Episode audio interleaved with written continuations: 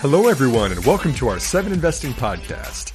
I'm 7investing founder and CEO, Simon Erickson. The space race is go for launch. Between the miniaturization of satellites and reusable rockets, we're now enabling entrepreneurs to explore creative new ideas, such as satellite internet and even space tourism. Today's episode, we'll be republishing a conversation that I had with ARK Invest analysts James Wang and Sam Korus, originally recorded in the summer of 2020. We hope that this conversation will share some insight that we have in this space and also give you a few investing ideas to put on your radar.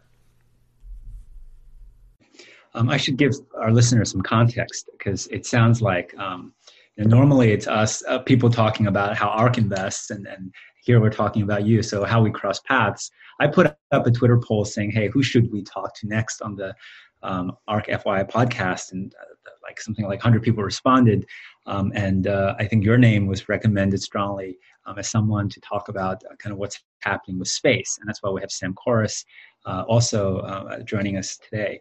It's so interesting that space was not really an investable idea for really a long time, and now it's all of a sudden interesting again. So we're really here to talk about kind of what's happening in the world of kind of space and launch vehicles, as well as software, which is something that you've also written about and something that I've been spending increasing time covering.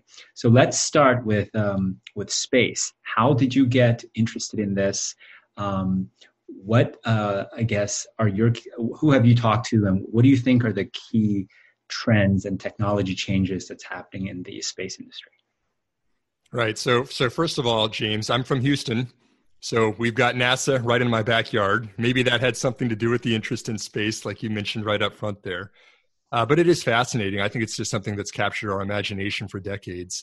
And I guess one of the interests that I have in this field right now, being everything that we just talked about innovation, is you've just seen such a reduction in the costs of getting to outer space, right? An order of magnitude decrease in launching payloads into outer space. And what is that going to mean? And that's kind of, I think, the broader conversation that you, I, and Sam can get into here is what will private enterprises and investable companies getting more and more involved in this space race, aside from just government defense contractors, mean for individual investors like us? I think that's very, very exciting right now. You also asked who I've talked to lately. I talked to an ex-NASA astronaut, Sandy Magnus, Dr. Sandy Magnus, spent some time up on the International Space Station. By the way, she said the view is fantastic up there, as I would expect she would. We just talked to the creators of the first space-themed ETF recently, which is investing in companies that derive the majority of their revenue from space-based operations, and just also a couple local contacts here that I've been keeping in touch with for years. I think this is one of the most interesting fields that is not on a whole lot of investors' radar right now. And that interests me. It is interesting. As both of you said, right, you got the cost reductions, you have the private side, right? And the history of space has been, for like the last 2 decades plus, very government driven. But now we're at this point where it's seeing an increase in government interest and an increase in commercial interest, which is an interesting tailwind for all of this to happen. And, one of the things you said, declining launch costs, absolutely true. I think another thing that people underappreciate who aren't as familiar with the space is, the cost of a satellite used to be far more expensive than the cost of the rocket itself. But you have the miniaturization of technology. You've got pretty much cell phone, smartphone components that can now make a satellite. And so you have this huge cost decline in the satellite as well. When you're talking to these people and companies, what are some of the most exciting opportunities that come to your radar? I'm taking that as a space pun right there, on your radar. I think that really the general theme is that this is an industry that builds upon itself. And it started, as you just mentioned, as kind of a government fascination, funding for contracts for projects. right? Getting to the moon, that would be something that NASA would fund, the Defense Department would fund. And this is something that's kind of over those decades helped companies figure out how to efficiently build rockets or efficiently build satellites or take that research that's been done from all of this funding and build things from it, right? GPS, the Global Positioning System, was developed by the Air Force in the 70s. And here we are 45 years later, and it's delivering food for Uber Eats to us, right? Navigation and timing too, right? Positioning, navigation, and timing. I mean, this is something that's controlling all of the bank transactions across the world right now that's built off of satellite technology that was originally kind of government funded. And now, like you also mentioned, Sam, the government still has a military interest in space. We've got Space Force now that is an independent branch of the military that's focused on space-based military activities. We've seen China putting rovers on the moon in the last couple of months, right? And so maybe the US is very interested in doing more things like that. But I guess what I'm trying to say is I think all of these kind of stack upon themselves. Just like GPS was something really cool that the development that came out 45 years ago that has now got great commercial opportunities, I think lower launch costs coupled with smaller satellites, coupled with a renewed interest from the government in outer space, all stacked together to what we're going to start seeing as some pretty awesome commercial opportunities.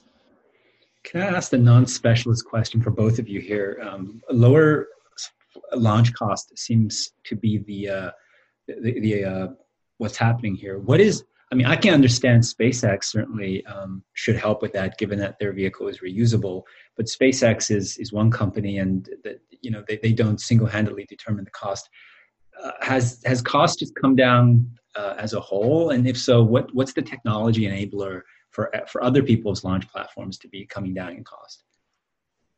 So I'd say the first thing there is competition, right? Like when SpaceX first offered the Falcon 9, the cost that it came in at was not a revolutionary cost. That's what it cost inflation adjusted for, you know, what the ULA was offering, you know, 15 years prior. But you had 15 years of monopoly and bloating costs. And so SpaceX came in and they said, all right, let's reset this. You know, we're not a bloated company. Now there's competition. Then you have the reusability. So that's coming into play. And then there's also another segment starting, which is these small rocket companies. And so because you have the reduction in size of components similar to the smartphone, you know, right? The evolution of cell phone technology shrinking, the weight and cost of the satellite shrinks. And so you can have a smaller rocket send useful payloads up. I see.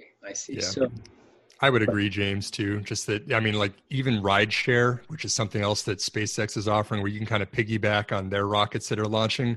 You can get a satellite into space for less than $1 million now because of, like Sam just mentioned, increased competition. SpaceX is at something, what is it, $1,500 a kilogram for payloads? It's, like I said, at an order of magnitude lower than what we've been used to seeing. So that's just unlocking new commercial opportunities. Was ride sharing a thing before SpaceX? Do you know who came up with that? I don't know specifically, no. But it is, I think, enabled by the emergence of small sats, right? You're no longer sending these huge geostationary satellites that are, you know, just in one spot over the earth. People are sending up smaller and smaller satellites where now it's actually possible to have more than one payload per rocket. That makes sense. GPS has been such an important foundational infrastructure, and we invested a lot in that. Is there any sense that we're doing similar things now? Like there's infrastructure building, maybe in the form of ground stuff, or maybe in terms of satellites and rockets. Are we doing foundational work that we can expect dividends over a number of years? For GPS specifically, or other foundational technologies? Space in general, like whether launch vehicles or otherwise. I mean, some of the perspectives I've heard on this has just been imaging and sensing, right? You've kind of had Google Maps, which is freely available for most people because Google is an advertising supported company that has just kind of unlocked a lot of different imaging opportunities. And there's also, in addition to that, you know, in addition to looking at what's going on in Earth, there are other opportunities to sense what's going on also out in the atmosphere and outer space. And so you've got one company that I think is interesting, James, that's doing this is called Black Sky Global, which is able to monitor weather patterns across the world so that they can optimize shipping routes. So if you're shipping things across the ocean or air, I mean, this is something that can really help do that more efficiently so you don't have problems that arise with those. They're also doing it for kind of monitoring weather. I mean, it's really been interesting to see, especially right now with these coronavirus, to see the weather patterns and pollution patterns and kind of all that stuff that we don't think about too much. But it is important if you're looking at predicting weather, especially in times of a crisis or a hurricane or something like that, monitoring what's going on out there, having people make predictions on what that's going to look like. And I mean, even surveillance. I mean, people are getting more creative on seeing how many cars are parked outside of Walmart to figure out how their quarterly numbers are going to be. Right? If you can subscribe to something that's not a government project, but it's actually a commercial opportunity to start seeing things around the world and have it be not too invasive to people's privacy, something like that could have some interesting opportunities we haven't even thought about yet, I think.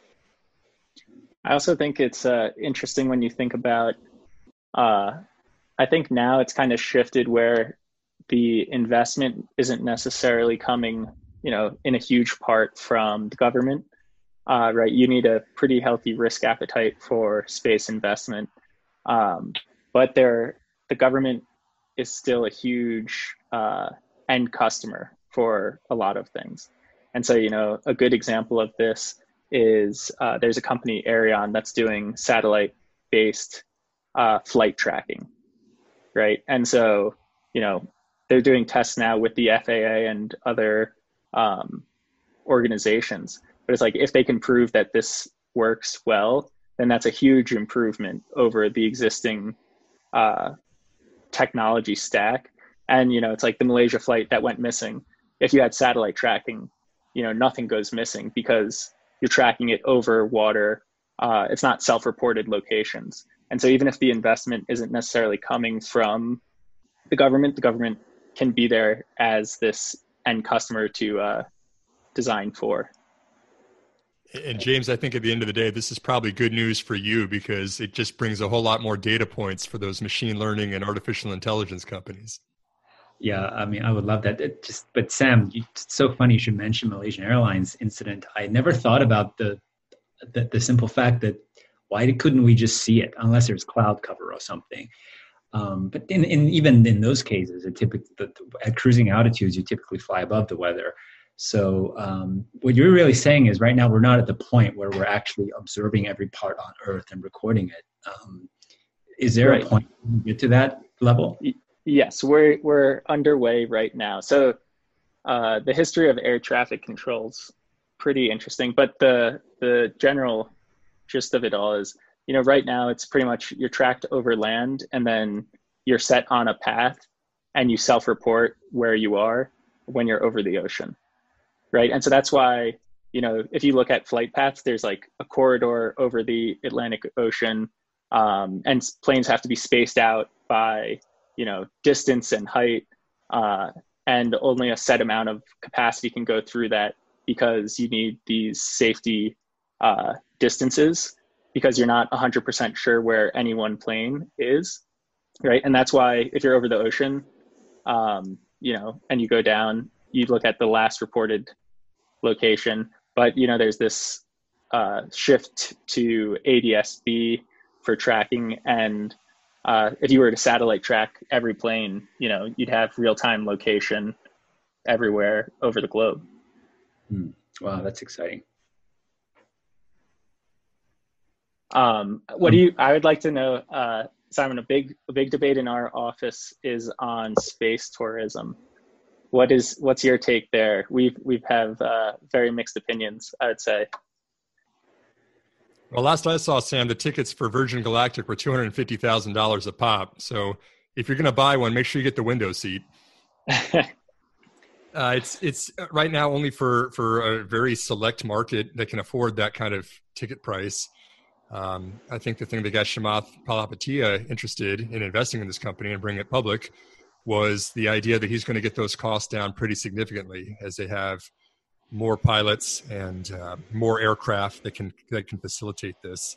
I think it's too early, in my opinion. I think that Virgin is still a super risky investment at this point, just because the market, they're not doing any flights right now. They've been promising for years that it's going to be this year, and then a year goes by, and then it's another year. And they do have a lot of people that are real excited about going up and doing that. But I think the enthusiasm should be tapered just a little bit.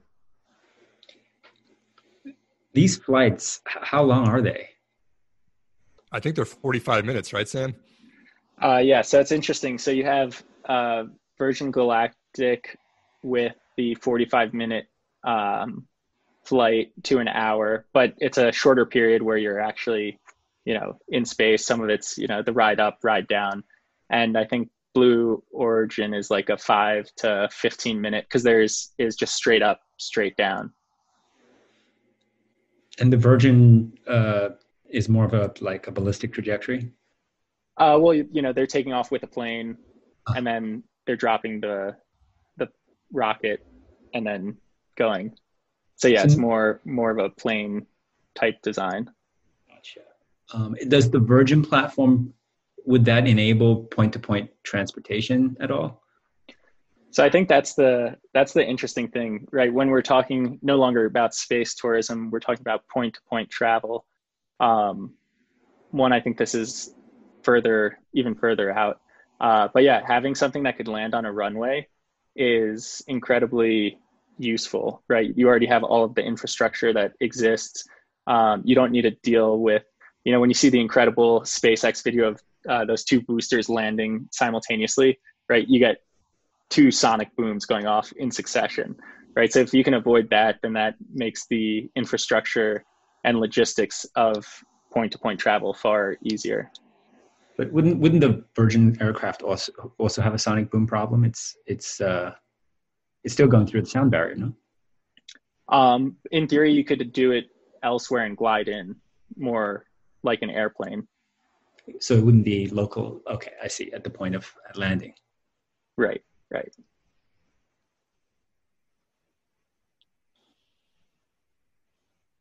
Simon, when you think of imaging companies, it seems like there's imaging, given that it is the low-hanging fruit. It seems like there's so many startups operating in that space. What do you look for that would differentiate one from another? That's a tough one to answer, I think, for me, Sam. You're right. It is kind of, at the end of the day, it's like, how high a fidelity of an image do you need? And then what are you using that for? It seems like it's going to be a subscription-based product that makes sense there, or something like Google that's supported elsewhere by advertising or something like that. I don't think you can make a ton of money charging for super high resolution images for something like that. But something else that could be subscription based too is that's kind of how we've seen so many of those satellite products go also, right? Sirius XM, if you're broadcasting music, something like Dish Network. Consumer TV is the number one consumer application for satellites today. We've even talked about satellite internet. That's something that Elon Musk has got a lot of interest in for SpaceX, because it's quote unquote the low-hanging fruit for him. You've got to kind of build iteratively and incrementally to make money so you don't go bankrupt. We've seen OneWeb really having some problems with that this past month. But if you do have something that's producing cash flows, that's serving a demand right now, maybe it's high-speed internet, or at least kind of a complement to the existing internet infrastructure that we have, doing the backhaul, whatever it might be, that you could complement with satellites versus just building more towers and or laying more fiber.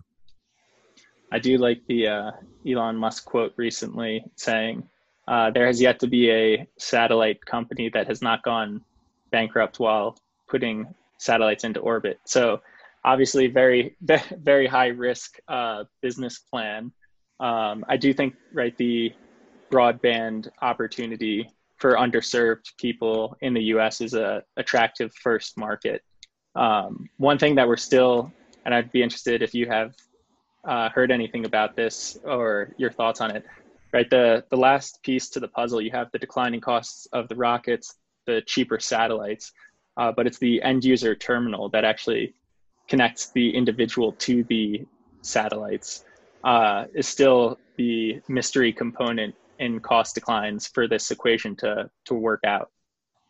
The antennas you're talking about, Sam? Or yeah. Yeah, I mean, that's, I don't think I have a good answer for that one either. Yeah, so we'll still wait and see. You know, SpaceX seems to believe that they have something that will be promising to the end consumer and affordable. So I think that's. Yeah, and like when you're talking about consumers too, I mean, how about the companies that will just benefit from this that might not be directly participating in it, right? We've talked about SpaceX and they're putting up satellites and stuff, but I'm also thinking in terms of companies like Facebook and Google, who really have an interest in getting half of the world's 8 billion people connected to high-speed internet. And even though that might not make sense right now, if you're thinking about it in terms of just, you know, how much will people pay for internet or something like that, if you're in a remote location, a company like Facebook has a huge interest in that. Or a company like Google has a huge interest in getting almost 4 billion people that don't have high-speed internet today hooked up as quickly as possible into their platforms. And so maybe you've got some kind of, you know, subsidy or something coming from these multi-billion dollar or trillion-dollar now tech companies, just because they really see the benefit of something like this. You know, we saw Google try this with the fiber experiment, you know, years ago. They wanted to get wireless internet as kind of a shot across the bow of the telecom companies, just to say, okay, if you're not going to build it and not going to provide internet for these people, we're going to try it out ourselves. And ultimately, a lot of those projects really, Sam, got put on hold. It didn't make economic sense. But again, if you're talking in terms of billions of people through satellites versus, you know, putting up wireless towers in locations across the United States or the world, something like that I think could get a lot more interesting, as, particularly as we're seeing those developing economies growing really, really quickly right now. I think, you know, that's a great point, pulling in these other companies as well. And right, you had Google Fiber, but you also have Project Loon, where with this, the balloons, weather balloons providing internet. I think really interesting is Amazon announced their plan to launch 3,000, I think it was roughly 3,000 satellites, right? That's not a Blue Origin move, that's an Amazon move. And you have Amazon who's partnering with Iridium, providing AWS capabilities and plugins through Iridium's satellite network for, you know, IoT applications. You know, so these giant companies are also very interested in this space. And is it a platform? You know, what is the space economy with these CubeSats that are 4 inches wide that are being blasted up on SpaceX's rockets and all of a sudden are functional? I mean, is this a platform that consumers can start to build things off of? I mean, James, is this the next GeoCities where instead of us all building our own web pages that have goofy pictures, we're able to use these tiny satellites to do things as consumers? I mean, it's a fascinating idea. I don't see the opportunity for that in the next year or two, but something like that, as this becomes more accessible, you've got more access, you've got lower costs, you've got a bunch of people that are interested in doing interesting things out there. This has kind of gone down from government super expensive projects to companies that could afford to do those things to the consumer market now. It'll be really interesting to see how that plays out, I think, over the next decade, 2 decades. And then, you know, right now we've just been talking about orbital space, right? Obviously, there's the whole suborbital domain as well. And, you know, this is one of those things when we look at those imaging companies, right? Why put a satellite up and get imaging through there if, you know, maybe an autonomous drone could get it for even cheaper, right? So it's an interesting type of dynamic between the types of things drones can do versus what satellites can do. So I think that's an interesting thing to keep in mind. And then also, you know, I don't think we need to go into too much depth right now, but just all the business opportunities in that suborbital space as well with drone deliveries. You know, I think those saw pretty solid adoption with coronavirus in China, delivering some goods via drone. Yeah, I agree. I mean, how about the service component for all of this, right? Anytime you have a human being doing anything in space, it's orders of magnitude more expensive. But if you've got autonomous robots fixing things that are broken on the satellites, great opportunity for there. If you've got something that'll help you avoid collisions with this space debris or other satellites that are floating around out there, great opportunity for that. I mean, this is, there's going to be this whole sub-industry of just taking care of the things that are up in space, because you've got to protect your investment, protect your business, just like you want to keep the internet running if you're an internet-based company today. That's totally true. You take any IT kind of market, and the revenues for services is at least as large, if not larger, than the revenues for software and hardware. But I want to just kind of circle back on the kind of internet broadband through satellite and really ask, kind of, we've seen, you talked about all the, both of you have talked about all the kind of alternate ways of delivering internet that's failed. And ultimately, if you look at what is gaining momentum and mass in terms of just taking over how people use the internet, it is really just cellular, right? It's gone from very quaint kind of 2.5G to 3G that's sort of usable, and LTE. Basically, we're now at the point where you can get all your internet through LTE, and with 5G, the last kind of bit of congestion you would get in denser areas theoretically would get resolved. So I come from kind of the mobile world of looking at things. And I guess my question back to you guys is, why wouldn't mobile win in this battle, given just its sheer scale, technology maturity, and the fact that all the devices are, especially the most important computer, the phone, is designed to interface directly with the 5G signal. Whereas if you have an internet delivered, if you have a satellite delivered via internet, your phone can't talk to the satellite. It's still a pizza box attached to a window. That's the very much the, you know, seems like an old broadband kind of perspective on the internet. Sam. Yeah, I'll take it. I think that's, I mean, that is a great question, and the biggest risk, really. I mean, that's the history of satellite development, right? You go back to the 90s and they said, this is what we're going to do.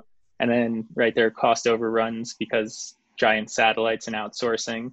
And then, right, you had mobile come along, and that was way cheaper. So I think, you know, there is that existing risk. The other question is, you know, what is the cost to get to these underserved customers, and is it worth it for a telco currently, right? And so, you know, even I think in the US, it's like 42 million people don't have access to broadband internet. Like fixed line or? Yeah. Okay. But they have access to LTE signals, presumably. I need to double check, but I imagine they do have some coverage. But, you know, you can imagine if you're trying to do something relatively high speed or valuable, that LTE may not cover those needs from a business standpoint. Simon, your thoughts? It's a good question, James. I don't think that I have a really good answer for it right now, other than the fact that it's the same equation that we've been trying to solve for decades, really. Of if you're in remote areas, I mean, yeah, there's 4 billion people out there that aren't getting high-speed internet, but they're not contributing to the digital economy that most of the developed world is. But they don't have a ton of money to immediately start spending on things. So how does the financial equation make sense? You know, do you want to kind of have it be advertising-based or insights-based, where you're asking those people questions about what they need, and then you try to get services in their hands? It seems like a lot of Africa right now is doing cellular-based transactions, like you just mentioned. So maybe you don't need a high-speed internet for something like that. But we'll see. Maybe it has something to do with video, or something that would require you know, more bandwidth and lower latency, but I don't think that we have a clear answer for it just yet. Yeah. I mean, coming from looking at the mobile world where we're going to there's such huge momentum for 5G happening right now. And 5G is going to, you know, over time, 10x, 100x your bandwidth and reduce latency by an order of magnitude. Like, that is pretty hard to beat, I'd say, as a moving target for internet delivery. I have a question, James. 5G's even smaller coverage area, right? It requires more capital investment per geographies served. Is that correct? 5G, you need more antennas, like in terms of city areas, so that you can actually get that increased bandwidth. Right. So don't you think, like being in Montana now, right? So it's like in the most remote areas, like you have 3G still, right? Then in most areas you have 4G, and then it's like in cities, that's where 5G will be, and those will just continue to expand out and out, right? So it's a question of, can satellites leapfrog the expansion outwards? Yeah, the thing is 5G doesn't stand on its own. It's basically on top of 4G. So in reality, what will happen is you're going to be, if you're in the kind of outer skirts where 5G hasn't deployed, it will just default back to 4G. And if not 3G, so it's not like this cliff, but you get basically different levels of surface depending on how much infrastructure has been built out. But for areas that are built out, and 5G is not also one monolithic frequency. It has the higher frequencies. That's still not really happening yet. The new high frequency channels are really easy to have interference from trees and just obstruction. So it's not very, that's why it's not economical. You need very narrow kind of signals to point directly at the devices. Whereas the lower frequencies in the megahertz, it just kind of radiates evenly everywhere. It goes through walls. It's the same basically band as kind of the 4G. So that stuff will still work over long distance. You just can't serve as many users. Certainly not every user using 4K Netflix. But once we have the high frequency rolled out, you'll need a lot of antennas, especially for kind of metro areas. But in theory, that would deliver basically as much internet as you can consume today, completely wireless. Makes sense.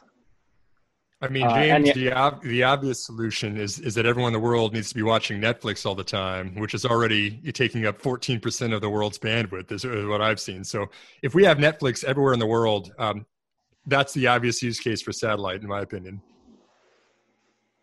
Just kidding, for those who can't see my face right now. I think they're already doing that. I think people are pretty, if not Netflix, and certainly YouTube and some of the local content that's very popular with folks. Simon, you also write about kind of what's happening in the way of cloud and software. What has caught your eye there? Software and cloud are not new ideas. They've been around since, at least Salesforce's time, 2004's IPO. What, I guess, is new and interesting today that you're showcasing to your newsletter subscribers? Yeah, I mean, it's the same thing I would think that you see also, James, that there's just a lot more information that needs to be understood, and companies are starting to get a handle on that better and have better tools to start harnessing that. I mean, cloud and AI, those are big topics. Those are two beer conversations and definitely another podcast that we could have on those. But I do think that it's still the adoption, at least definitely for small businesses, is limited. The world's getting smarter about the information that it has, and it's getting a larger peripheral vision of what the information that it has. And I think that my overall takeaway is that we're getting better at understanding that, and companies are starting to hire data scientists to make sense of it. If the must-have applications a few years ago were Salesforce and Workday and ServiceNow, what's kind of the critical new use cases that these new software companies are unveiling to the world? I mean, I think a lot of it is just making it easier to use, right? You've seen certain companies just put information in people's hands and the tools to get that in front of their hands as quickly and accessibly as possible. So you don't have to have a PhD or a graduate degree in data science to make sense of the information that you have. So to me, to make this the must-have, the new category is going to be, we're spending all of our time in Excel right now. We're spending all of our time collecting data, and the majority of it is just gathering it and seeing what's useful to us. I think that the most important thing is getting quick access to reliable data so you can make a decision off of it, rather than the 30 of the 40 hours a week that you're spending right now just trying to find what it is you're looking for. which companies do you think is doing the best job in making that happen? I have some disclosure reasons that I can't mention the one that I would like to right now, but I do believe there are publicly traded equities that are addressing that. I see. Well, which technologies do you think are getting adoption? If you talk about maybe software standards or database standards. Well, okay. So for databases, I mean, we've seen cloud-based databases grow incredibly quickly recently, right? MongoDB has gotten, 50 million downloads on the free side of things, replacing kind of those traditional databases like Oracle or something like that. So I think that's very interesting, this whole open source movement where you've got developers experimenting with things and then coming back and saying, hey, I need this level of service and reliability, and I'm willing to pay this much money for that. That whole software as a service, platform as a service, infrastructure as a service, coupled with an open source software, I think is pretty interesting right now. For Mongo and others, do you think there's a lot of debate on whether free kind of software companies based on open source can really build a viable business model? Like, what's your take on that? I mean, there's things that you need if you're running a business that you will pay money for, right? Reliability and service was kind of the early business case for cloud computing, right? This was something that Rackspace figured out really early, that customer service and that reliability was very important. And so, yes, I think that the open source, just in the idea of putting the code out there and letting people tinker with it is interesting.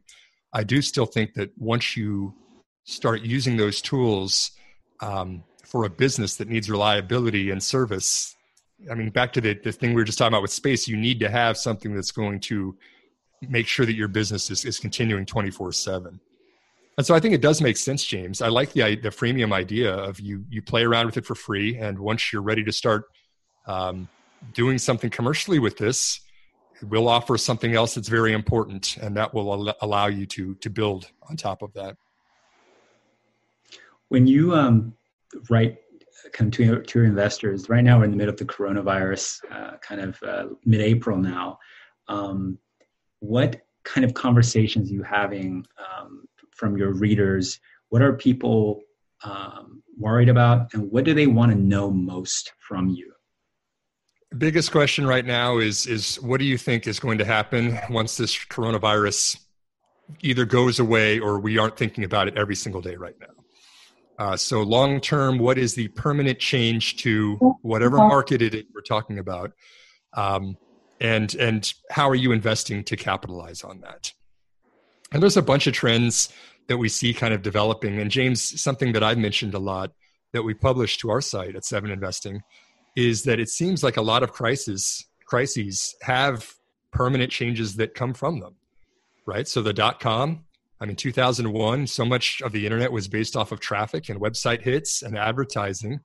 And then there was kind of this transition, right? Where we said, okay, it's not just all about advertising anymore. We need to start shift to subscriptions.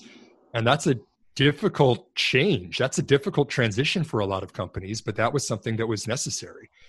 We talk about the banks and the financial crisis of 2008. All of a sudden, you start seeing these alternative lenders, right? Affirm, others that are looking at different data points that weren't captured in those bank loans from before. All of a sudden, you have a new way of small businesses that didn't have the check marks from before to get a loan can now have access to capital, and they're at better performing loans than they were before that even the big banks were making. Or how about consumers in other countries, right? If you're a farmer in a rural area and you don't have a whole lot of interaction with banks because you've been paying cash, but there's a way to see that you pay back whoever's providing you credit over time, you're contributing to the global economy. You're probably a low-risk loan that wasn't in the system before. And now there are ways you can start seeing things like that. So there's different ways of looking at data that I think came out of that financial crisis. The interesting one will be from the coronavirus that we're talking about right now that everybody's asking about is, okay, are companies going to bring all their employees back to work? Are we just going to have a lot of Montana-based employees calling in and doing work remotely, or are we going to need to have everybody back in the office? And how is that going to change the structure of jobs that we have? Or is the nature of work itself going to change? You know, I think something like that is very interesting. I think our healthcare system is very interesting right now too, because we saw such a spike in the volume of patients going to hospitals that they couldn't possibly keep up with it. So how do you bring some of those non-critical patients that don't need to be in the ER at that moment? How can you start doing telehealth appointments for stuff like that?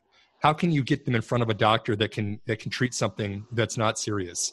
And then how can they get access to either the diagnostics or the prescriptions or whatever it is that they need as a follow-up from that appointment in a way that doesn't bring you into the hospital? Because things like this really show us, yes, the hospitals definitely have their place in society, but when there's a spike and something like this happens, we can't have it that every time this comes around, we have hospitals that aren't able to handle everything. So I've done a lot of thought about those lately. I do think that there's probably going to be some permanent market changes. And like I said, I think that the healthcare industry is going to be one of those.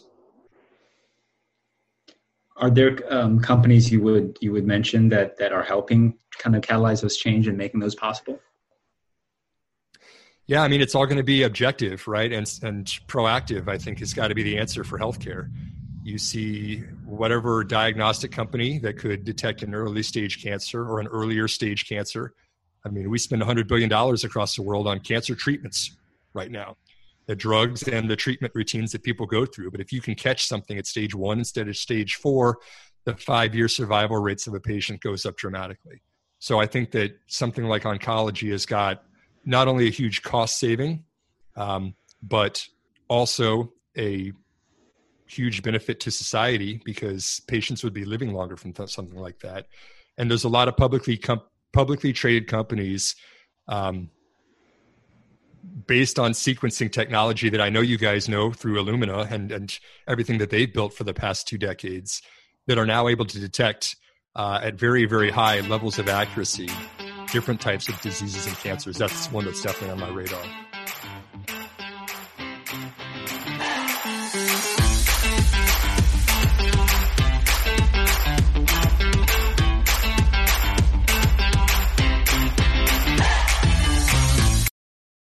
A reminder that people on this program may hold positions in the companies that are mentioned.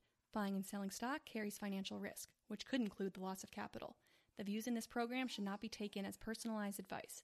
Before acting on any of the information provided, listeners are encouraged to consult a financial or tax professional.